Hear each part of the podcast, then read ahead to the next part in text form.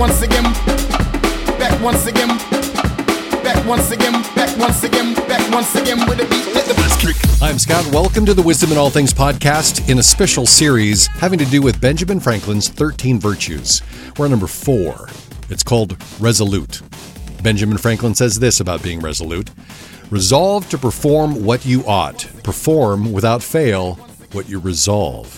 In other words, only do what ought to be done. I'll admit it, I'm guilty of romanticizing the past, and, and this may be one of those times. When I look back on the period in which Franklin lived, I picture the vast majority of people having a strong sense of oughtness. From the way they dressed and spoke and worked, leisure, there's a way to do things, and that's the way they did them. Oughtness is defined as the quality or state of being morally obligatory. It may be my age, probably because I'm a parent, but I am more frequently aware of how things are not being done the way they ought to be done. Anyone from Franklin's time would no doubt conclude that we have lost our sense of oughtness. To have the right understanding of what ought to be, well, you end up with what Nike declared in 1978 just do it. What's it? Anything you want it to be. Resolve. The definition decide firmly on a course of action. Essentially, Benjamin is saying get it right with conviction. Acknowledgement or intellectual assent is not the same thing as having a resolve. Like a soldier under command, our conviction should lead to the commitment of carrying out the right course of action. As I write this, it is Memorial Day, where we reflect on men and women from generations past who, with great conviction, carried out what needed to be done. That I know I've not romanticized. So, what do we need to do? We need to resolve to resolve. For regular readers or, or listeners, I, I don't need to spend too much time at all discussing what we ought to resolve to do.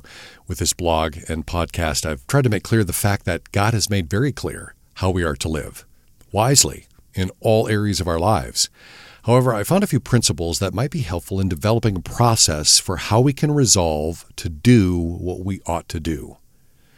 Probably most importantly is understanding that we don't have to find resolve, we develop it. Jocko, the former and famous Navy SEAL, said self discipline isn't like a reservoir that can be tapped. Instead, it's like a muscle that can be strengthened with training. Up until recently, research has led us to believe that resolve or willpower was more like a gas tank that we drained and refilled. However, it is now believed that it is more like a, a, skill that is developed through hard work and training. In other words, the more you practice it, the stronger it becomes. Martin Meadows from Highbrow offers his tips to strengthen resolve. I found them to be more in line with the understanding that resolve is more like a muscle that we need to exercise. First, he says, do it now. Resolve will weaken if not applied. When we put off a response to what ought to be done, the conviction to follow through begins to wane. Secondly, delay temptations. This is where a little true grit, and you can read that, listen to it at the blog at wisdominallthings.com, will be helpful.